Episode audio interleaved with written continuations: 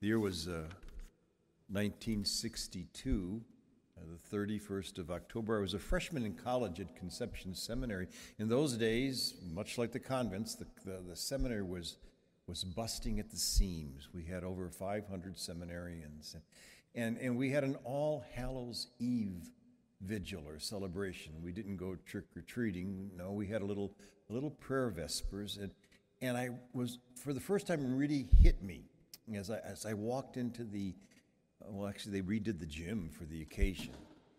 There were 600 saints' names there. And it was the 600 seminarians and monks that were studying there. Our names were emblazoned with the, the saints that and even the nicknames. Uh, there was one kid whose nickname was Tank, because they had a Saint Tank there too. And, and, and I said, That's us. That's us. We are the ones who are called to be the saints of God. Now, I can remember in my CCD classes, Sister Malky saying anybody who's in the state of grace is a saint, but it never hit me. Until that, that concrete example of, of seeing the names emblazoned on these beautiful little placards all over the, the makeshift chapel. We are all called to be saints. And how does one become a saint? Well, one becomes a saint by meeting a saint. Uh, today we celebrate all of the wonderful canonized saints, and, and, and, and, and, and I am convinced because I really am the older I get, the more convinced I am is the great, great, great mystery is the incarnation, is, is the realization that the divine takes on flesh, and that the divine continues to take on flesh in all of creation, in, in everything that exists. The DNA of the divine is located inside of it, it is the essence of it. But but it, it, it needs to be brought out and the only way it can be brought out is when you when you when you see it when you see it incarnated. And how do they incarnate it? Well they incarnate it by by doing what the christ did in every saint's hagiography that we read you can almost no you can guarantee that there will be a time of incredible joy of the realization of the presence of god in their life that God is literally everywhere, or that Christ is as palatable as, as can be. Mother Teresa told the story of literally talking to Jesus when she was founding her, her, her order, like they were talking person to person, and they were. And then there's a time when it all falls apart. There seems to be no resurrection without crucifixion.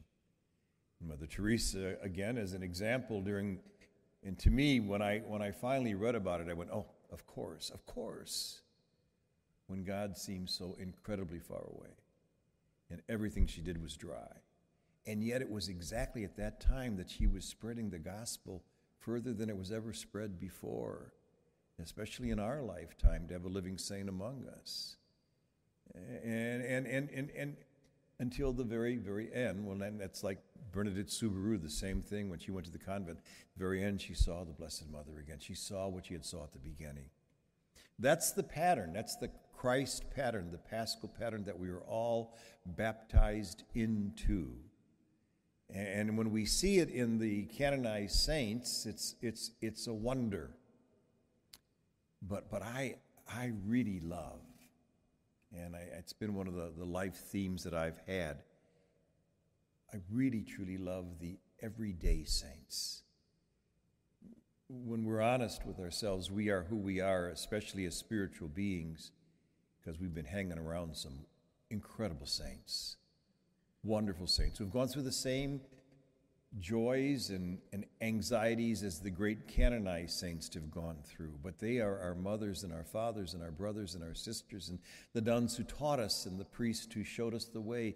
In the spiritual life, no one ever gets to a deeper level until they see it incarnated in the flesh. And when we see it in the flesh, we go, ah, that's how it's done. That's how it's done. I, I can do that.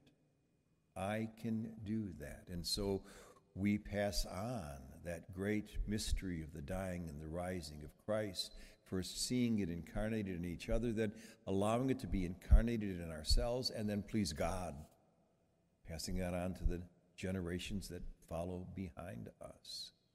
It's the great mystery of life. Uh, we do not take things too literally. We are not fundamentalist.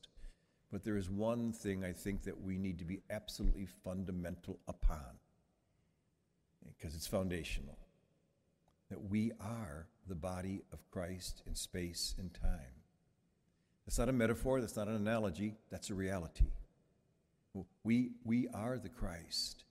We are the saints of God who are called to live the good news, to dare to see the light in the midst of the darkness, to dare to name the sin of the world in order that we may take it in ourselves, love it away, and make it impotent so that we can usher in what we are called to do.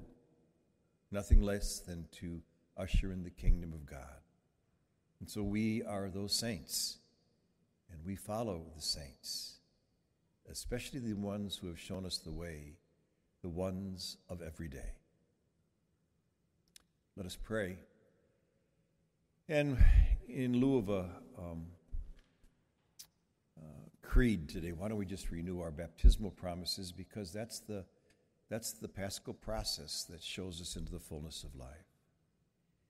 And so I ask us all do you reject Satan? I do.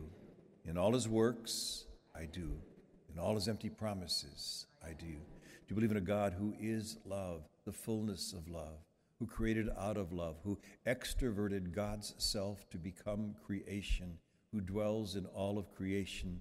We call this God the Father. It is also God the Mother. Do you believe in God? I do. Do you believe in the fullness of time? That the Word of God took on flesh, was incarnated, and dwelt among us, fully human, fully divine. He showed us the path to the fullness of life, which is the paschal path of dying and rising. His name is Jesus the Christ. Do you believe in Jesus the Christ? I do. And do you believe that He sent forth His very Spirit to dwell in all of humankind so that we too may be the Christ? That we too may be filled with that very same Spirit of redemption that very same spirit of life. And for this, and, and, and do you believe in the Holy Spirit? I do. This is our faith.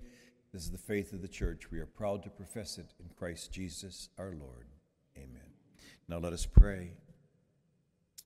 Lord, we pray that we too may follow the saints, that we too may, may embrace the life and death and life of the Christ as we see it in the Christ, as we see it in each other. And for this we pray to the Lord. Lord, hear our prayer. We Pray, Lord God, that, uh, that we can name the evil of the world, that we can speak truth to power, that we are willing to enter into the mystery of that pain and suffering, and so help the process of redemption. We pray to the Lord. We pray, Lord, for our elected officials, especially those who are going to be elected come next Tuesday, that they work for the common good and that that common good usher in the kingdom of God. We pray to the Lord. We pray in honor of all the saints who have gone before us, models of what it means to be a follower of the Christ. We pray for our local saints who have gone before us as well. We pray to the Lord for your prayers and your intentions. Lord, hear our prayer.